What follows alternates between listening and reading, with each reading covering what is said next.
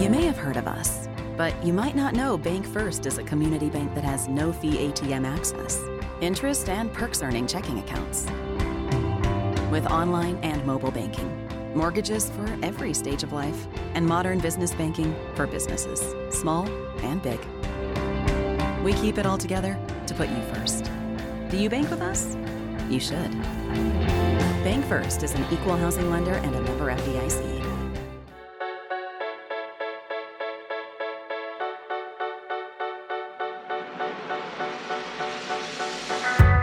And welcome to Out of Left Field, presented by Farm Bureau. I'm Bart Gregory, along with Charlie Winfield. We're in the Farm Bureau studios here in downtown Starkville on a kind of an unseasonably warm day. We can't figure out if we want to be cold, if we want to be hot. But Charlie, let me tell you this: I'm not someone that complains about the weather. I'm an eternally optimistic person. But today is a beautiful day right now. Had some rain this morning, but it's beautiful right now. Some rain. I had to swim into work this morning. It wasn't just. A, it was a little bit of rain. A little bit of rain. Just a ton of rain. Pouring down rain. All right. Uh, so last night, State goes on the road, drops a, a loss at Georgia in uh, men's basketball. Uh, coming off a win against Ole Miss this past weekend, you kind of felt like that game last night was big, just to try to get that momentum back. You've got Auburn on the road this coming Saturday, and Charlie, just uh, the same issues kind of cropped up last night. Uh, having the, a tough time from the field, especially in the first half. Free throws were an issue once again, and it just goes back to the point, man. I think this is all in their heads right now. I was laughing because somebody was tweeting that we've got to start practicing free throws. Practicing free throws now isn't the issue. Uh, this isn't a capability issue. It's not a skill set issue. This is a mental issue, just pure and simple. What was that guy's name in the natural? That you know that, that losing losing is a disease. You know that guy. He was he was a psychiatrist that Roy Hobbs always. oh yeah. yeah. Well, I was thinking more like Bull Durham. Don't think it can only hurt the ball club. Yeah, you, just know, don't need just, just go up there and when you toe that line, you don't need to think. You just need to shoot. That's just the whole. grab it and put it up there. No Yeah. pausing, no thinking, no measuring. Just let it go. Second half last night, we were a lot better basketball team. We kind of found a little bit more rhythm offensively. Of course, the defense has always been there. But hey, you know, and th- that's a game you want back. That's a game that you look, you know, three weeks from now, you're going to say, man, we wish we'd have had. I'll say this: Mike White has Georgia playing better than they were at any time last year. We got them playing a little bit above their head, but uh, give Mike White a little bit of time to recruit. I think we talked about this, so kind of go back down. But uh, at the end of the day, man, that was a tough loss last night. No, it was tough because the problem is you pull up the schedule and you say, Oh, yeah. the next win coming?" Yeah, I mean, you got to play Auburn this week, this weekend, and you got Tennessee in the midweek next week, and so the schedule is not you know very kind to you. And we're going to talk to Gary Parrish later in the show. Gary Parrish, of course, with CBS Sports, and talk about college basketball in the SEC. Because Charlie, here's the thing, man, it just gives the appearance to me that the league is deeper this year. I don't know if it's better, but it seems like the league is deeper. Everybody thinks about Kentucky, and Kentucky has been awful over the last few weeks. And so a lot of people in the country think that the SEC is down, but it just seems to me like everything's kind of reshuffled a little bit. You got Alabama, you got Tennessee, of course Auburn has been very good, Arkansas has been good. It just it just seems like it's a little bit deeper right now than it's been. I think that's the key. It's the depth. It's the fact that I, I don't know that we've got that marquee team right now that you think, man, this team is. I mean, can you really believe in Alabama until they've done it? I mean, you get what I'm saying. They're obviously very talented. They're very good. They won at Houston, but isn't there something about wanting to see a team actually Well, get over the hump before you believe in them? Well, and that philosophy they go with about just trying to roll a ball out there and play. Sooner or later, usually in the NCAA tournament, we saw it with UNLV back when we were kids, and we saw it with Loyola Marymount. There's going to be a night where you're not that good offensively, that you have to rely on defensive rebounding, and that's not what they're built on right now. And so those are the teams that have the great regular seasons and maybe win a game or two in the tournament. But then when it comes down, they have that one off night, and that's all it takes. Now, the challenge for us right now is we need to find somebody that has that one on night. Yes. you know, offensively, because it's just not there. And man, if you're Chris Jans, you, you just have to be ready to pull your hair out because what do you do when you're losing games for one reason? You just can't make free throws. Making an Ole Miss game competitive for one reason But as a coach, it's almost like the Steve Sax deal. You know, when Steve Sax was playing second base and ultimately just couldn't throw it to first base. And Chuck Knobloch. Chuck Knobloch had the same thing. The golfer that can't make a three foot putt anymore. At some point, it, there's no more talking. There's no more anything. It just it just quits working. And the problem is, the more you talk about it, the worse it is. Oh yeah, no doubt. So when we come back, we'll talk to Gary Parrish of CBS Sports, and of course, once again, we're in the Farm Bureau studios here in downtown Starkville. Farm Bureau, go with the home team at Farm Bureau. Check them out at favorites.com. They have agents all across the great state of Mississippi. So we'll talk basketball with Gary Parrish on the other side of the break. This is out of left field, presented by Farm Bureau.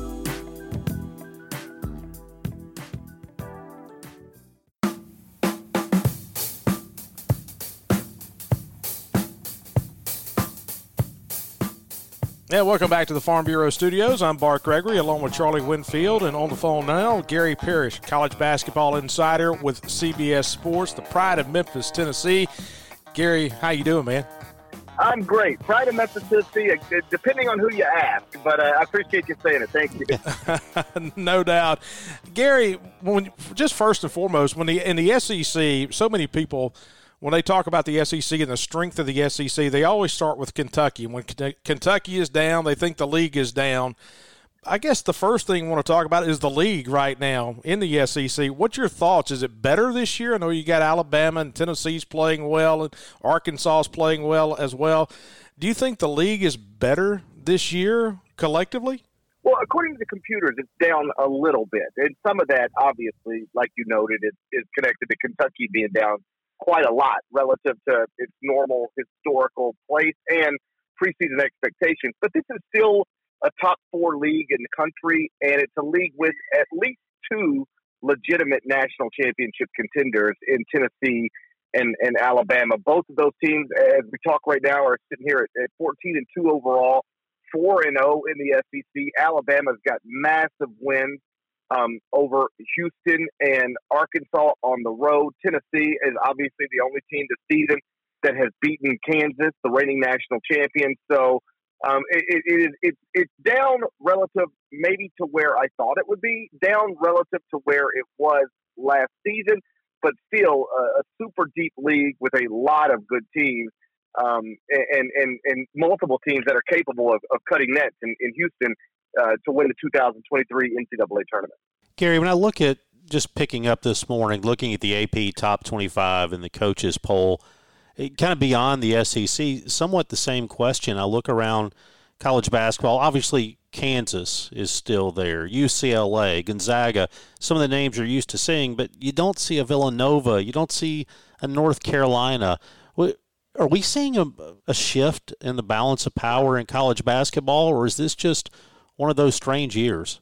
It, I, am not totally sure. I don't know that anybody could be totally sure because there has been some seismic changes in the way that college athletics is run. You know, specifically talking about name, image, and likeness rights and the one-time transfer waiver. So there, there was a, a year a few years ago where we were still in the pandemic, pre-vaccine, and Kentucky and Duke both had horrific seasons and missed the NCAA tournament. And I would get asked a similar question all the time, like, is this has John Calipari and Mike Krzyzewski lost it, or is there another explanation for it? And I thought in those situations there was an obvious explanation for it, which is Duke and Kentucky were relying more so than any other teams in the country, as they often do, on heralded five-star prospects, first-year players, and they didn't because of the pandemic have a normal summer. You know, uh, student athletes didn't get on campus as early as they normally do. They didn't have the normal preseason stuff. Uh, I, I was told at both Kentucky and Duke by those coaching staff, you know, normally their freshmen get on campus and then they, they hang out. They're together all the time. They weren't allowed to do that that summer. They, they had to go to their own rooms and they couldn't mingle and they couldn't have more than X amount of people in the same place in the same practice. They didn't get a normal preseason schedule, a normal non-league schedule, and they just simply didn't have the time to to come together the way that freshman heavy teams often do. I, I thought that all of that made sense. Now, I, I'm not sure what to make of this, although the point you, you highlight is undeniably true. Villanova is one of the biggest brands and strongest programs in the country historically under Jay Wright. and they're not good this season. North Carolina was preseason number one, and North Carolina is not ranked right now and won't be ranked next week, coming off of a, a you know midweek loss to Virginia. Kentucky is obviously down as the SEC favorite. Indiana is down as the Big Ten favorite. So I, I'm not sure if this is all a coincidence or merely that name, image, and likeness the one-time transfer waiver is giving everybody the ability to remake a roster overnight. And maybe some of these schools that had inherent advantages for a variety of reasons um, don't have those advantages um, anymore. Well, we'll see as we go forward, but it is undeniable that when you look at you know the the, the, the sport broadly, um, some of the biggest brands and, and most reliable winners aren't winning this season as much as they normally do, or as much as we expect. Gary, you mentioned name, image, and likeness. Separate fact from fiction for us. There's this idea that hey, it's a huge deal. And then there's some people who kind of want to deny it, say, well, it's not, it isn't really going on. What kind of money is being spent in college basketball right now? Real money. Uh, it, it is a huge deal. it, it, it is. Um, I don't know that it impacts the way we or most people watch it. Like when I'm watching a game, I, I it, never, I, my mind never goes to. I wonder how much money that guy's making from signing autographs or or or making Instagram posts. Like we still enjoy watching college athletics the same way we always have, at, at least from my perspective. Similar to the way we still enjoy watching Michael Phelps swim when Michael Phelps was swimming. You know, once upon a time, you know, Olympians were amateurs, and one of the arguments against allowing them to make money was if you take away their amateur status, then you rip away what is beautiful about watching the Olympics. And I guess I was too young when those conversations were going on to, to really understand the ins and outs of it. But, you know, we've played that out now. You know, Mary Lou Retton was an amateur when I was a child, and everybody fell in love with her watching her, you know, flip and, and twirl and whatever else gymnasts do. Um, but like Michael Phelps is a multimillionaire. Simone Biles was a multimillionaire you know, they were allowed to make money off of their name, image, and likeness. And it didn't impact our enjoyment in any way whatsoever. And so I really think the people who worried about the name, image, and likeness rights and what they would do to, to college athletics, I, I think that they've been proven wrong. The NCAA literally argued in court that if you allow student athletes, once upon a time they argued, if you allow student athletes to make money, um, nobody will care about college athletics anymore but I don't know if you've seen any football stadiums. I know you have uh, basketball arenas or television ratings. Like people are still watching this stuff and consuming this stuff the way they always have. So I don't think it impacts it from the, the, the perspective of the viewer, but I do think it has impacted the way coaches do their jobs. I can't tell you how many coaches I've talked to who have said they're not worried about having you know hundreds of thousands or millions of dollars to to buy high school freshmen. But if you, I mean, high school seniors rather, but if you don't have those things in place at your university to keep players from going to places that do, you're going to have a hard time holding your team together. And we saw that honestly this past offseason. Kansas State had a pretty good point guard in Nigel Pack, and he, you know, for lack of a better word, like got bought by Miami for four hundred thousand dollars a year. That is going on, and that will continue to go on to go on um, and the coaches who embrace it, and the uh, universities that embrace it, and the boosters, frankly, who embrace it, uh, they're going to flourish in the space. And the ones who try to fight it or resist it or complain about it are, are going to struggle. So it is a big uh, needle mover in that way, but I think we're all still watching these things the way we've always watched talking to Gary Parrish with CBS Sports. And Gary, along those lines, you talked about keeping rosters intact. And for so long in the college game, it was protecting against going to the NBA or trying to put your name in the draft. And you saw so many undrafted guys or guys that went in the second round and couldn't hold on. But now, you know, the thought process going into this year was there are some guys who in the past may have gone in the draft, but have stayed in the college game because of NIL, that it was going to make the product better. Have you seen that? Yeah, no question, and uh, that's a great point you're making because it, it's 100 percent right. You know, there was a, a, a time where somebody like, let's just say, Drew Timme at Gonzaga would have just gone to the NBA because he's been an All American multiple years. He's you know played in the national championship game. At some point, somebody like Drew Timme would have said, "I've done more or less everything I can do at this level. I've graduated. It's time to get on with my professional career, whatever that looks like. So if it's the NBA, great. If it's uh, the G League, okay, I'll try to work through it. If it's overseas, that's fine, but I'm going to go make a paycheck. Well, now, whether you're Drew Timme, Oscar Tshiebwe at Kentucky, uh, Trayce uh, Jackson Davis at Indiana, Hunter Dickinson at Michigan, Armando Bacot at North Carolina, these, these established college stars.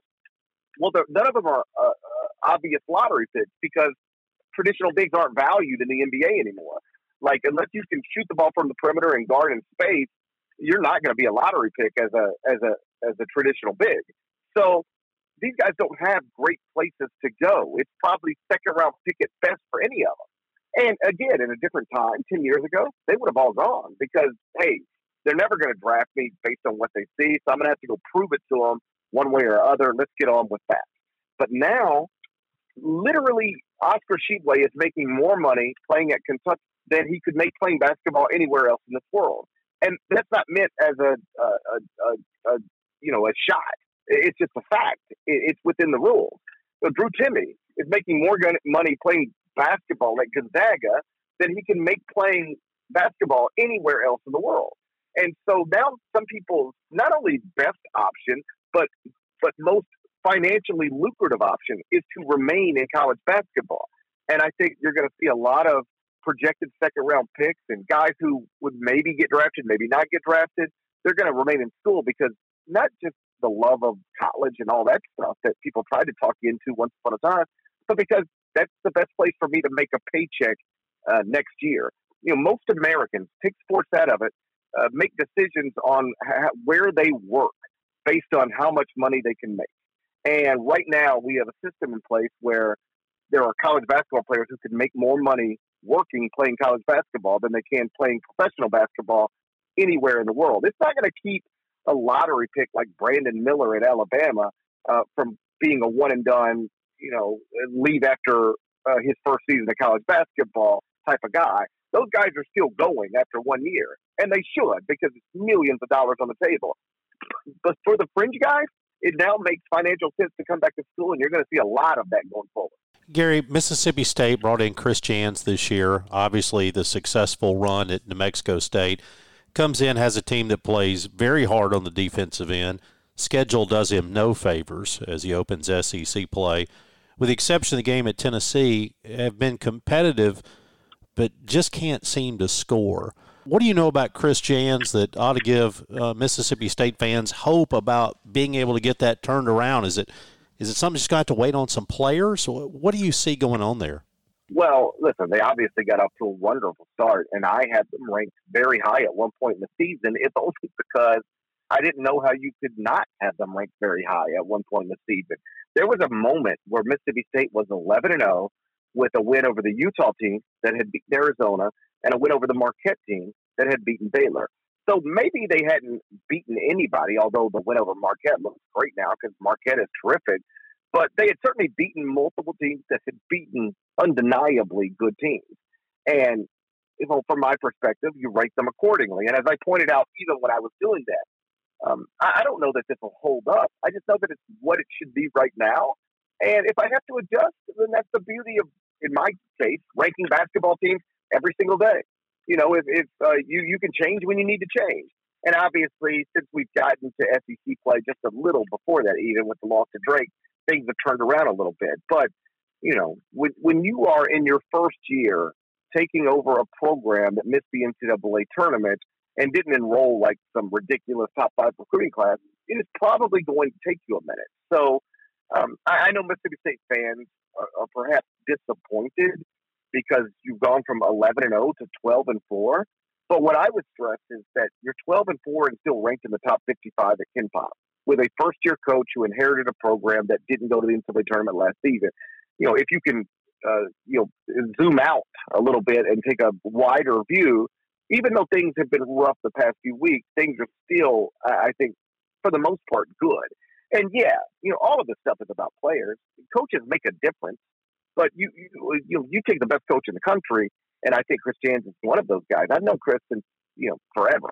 And his reputation as a you know, guy who runs practices, as a guy who can X and O, is up there with with basically anybody in the country. I'm not surprised he got off to a great start. You look at what he did at New Mexico uh, State, and you know the, the the the proof is there. Like that guy, you can't just go overwhelm a league the way he overwhelmed the league unless you're you're really good at, at doing your job.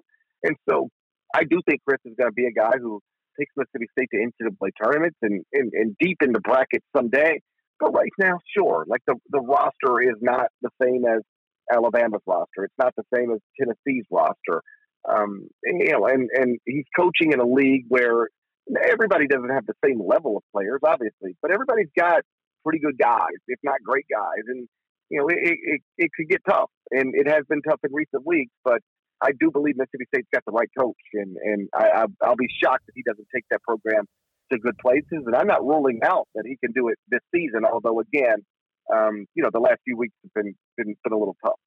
Gary, one of the things that we've been excited about doing work with the Bulldog Initiative here at Mississippi State, trying to help address this NIL issue that you talked about earlier, is that we found a need to reach out to kind of a charitable partner. Unlike some people forming NIL entities and claiming them as charities, we wanted to find somebody that was actually a legitimate charitable entity operating in the athletic world. And I kept thinking about seeing coaches wear green ties at basketball games, and it led me to, to coaching for literacy. Didn't know it at the time, but I found out you've got a connection with coaching for literacy as well. I, I do, and it, it makes me smile to hear you tell that story because that is exactly the way this is supposed to work. Chris Jans or anybody else putting on a green tie or a green lapel isn't going to make some eight year old in Starkville start reading better in and of itself. But what that is designed to do is bring attention, attention to make people ask questions, to make people, just like you said, say, hey, what is this about? And then when you find out what it's about, hopefully you're moved to, to get involved. And I appreciate you, you know, doing exactly what you did and, and the relationship because my connection to coaching for literacy is I, um, you know, I, am obviously from Memphis, although I grew up in DeSoto County, Mississippi, but I was born in Memphis. I consider Memphis my home. And you know, John Wilfong is a, a man that, like, when I was a kid, he played for the, you know, at the time, Memphis State. He was, um, a, a, you know, a, somebody I knew from television and just memory before I actually met. But in my adult life, given what my career is, I've gotten to know John. I've gotten to know his children, and um, it's just a beautiful thing that he launched. Um, and I don't even know if you know the backstory, but John Wilfong's son, Jonathan Wilfong, you know, played AAU basketball in Memphis. And when you play AAU in basketball in Memphis, you you end up, you know, maybe exposed to some parts of the city that you otherwise might not even know exist unless you watch the local news. My point being, uh, John has done well for himself in life his children, you know, uh, enjoy a lot of the same luxuries that say my children um, enjoy. But you know, he he was a basketball player, and and you get uh, on a team with a lot of young people who maybe grow up not as fortunate, and they noticed one time that every time they would go to like a team lunch or a team dinner, there was one young man on the team who would always just point to a picture of something on a menu when it was time to order the waiter or waitress would come around and what would you like? And rather than just read something off the menu, he would point to whatever picture was there. If it was meatloaf, he'd point to meatloaf. If it was chicken fingers picture, he'd point to chicken fingers. And they noticed, you know, like is that is that a coincidence or is it because he can't read what else is on the menu? So they quietly and respectfully had this conversation and found out the young man was struggling and and and and decided to get him help. And not only did they get him reading proficiently, uh, they got him reading so well that he was able to qualify for athletic eligibility as a college freshman and actually accept a scholarship at an SEC school. And from that little story, they said, more or less, if we can do this with one person, why can't we do this with a lot of people? And from that, coaching for literacy was, was born. And it's an incredibly important foundation because I don't know if people realize it, but According to the nation's report card, currently 68% of fourth graders are not reading proficiently, and 33% aren't reading at a basic level. And in Mississippi, the numbers are even worse. And this is troubling for obvious reasons.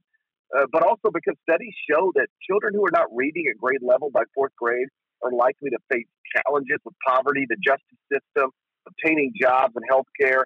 These are often systemic problems. And it's really, you know, close to my heart because I'm a product of Mississippi Public Schools. I grew up in Horn Lake.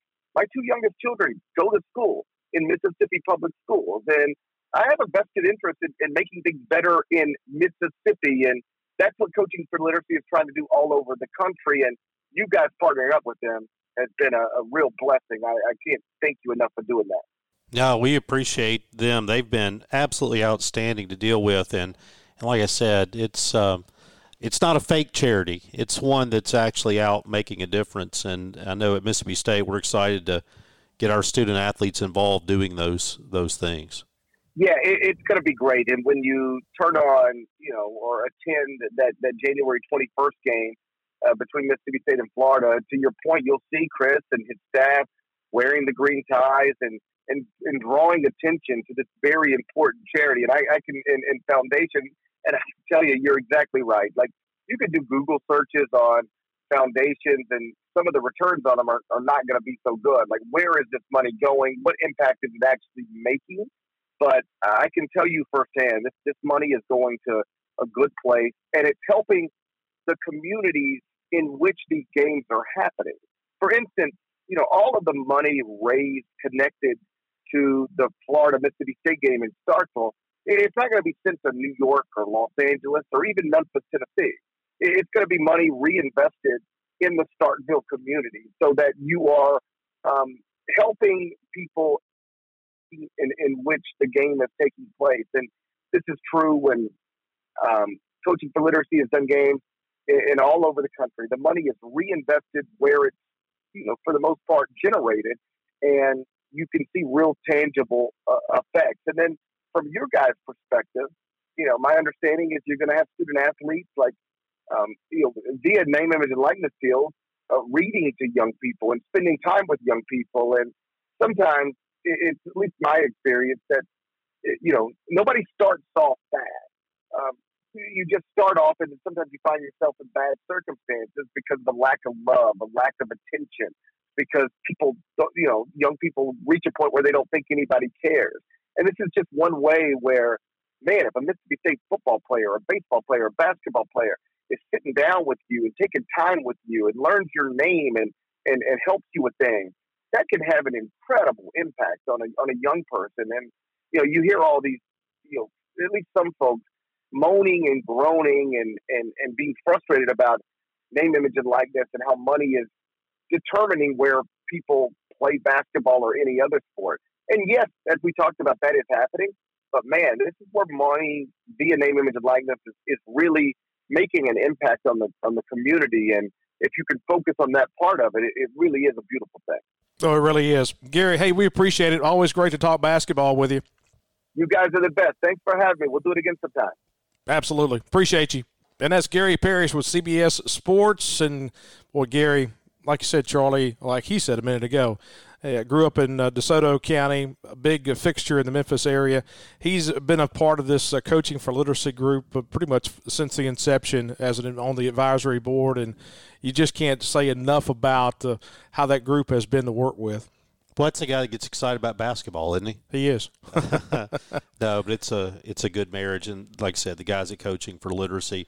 For those who are interested in the charitable component, uh, you can go to the Bulldog Initiative website. They got a link right there to take you to Coaching for Literacy. We have a program with them directly, and 70% of any of the money that we help generate is coming back to engage Mississippi State athletes to help support that literacy mission. So, really excited about that.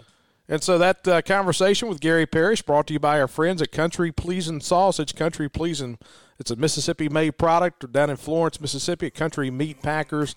It's a, a, growing brand throughout the Southeast, and you can't go wrong with our friends at Country Pleasing Sausage. Charlie and I will come back. We'll have a final word. You're listening to Out of Left Field, presented by Farm Bureau.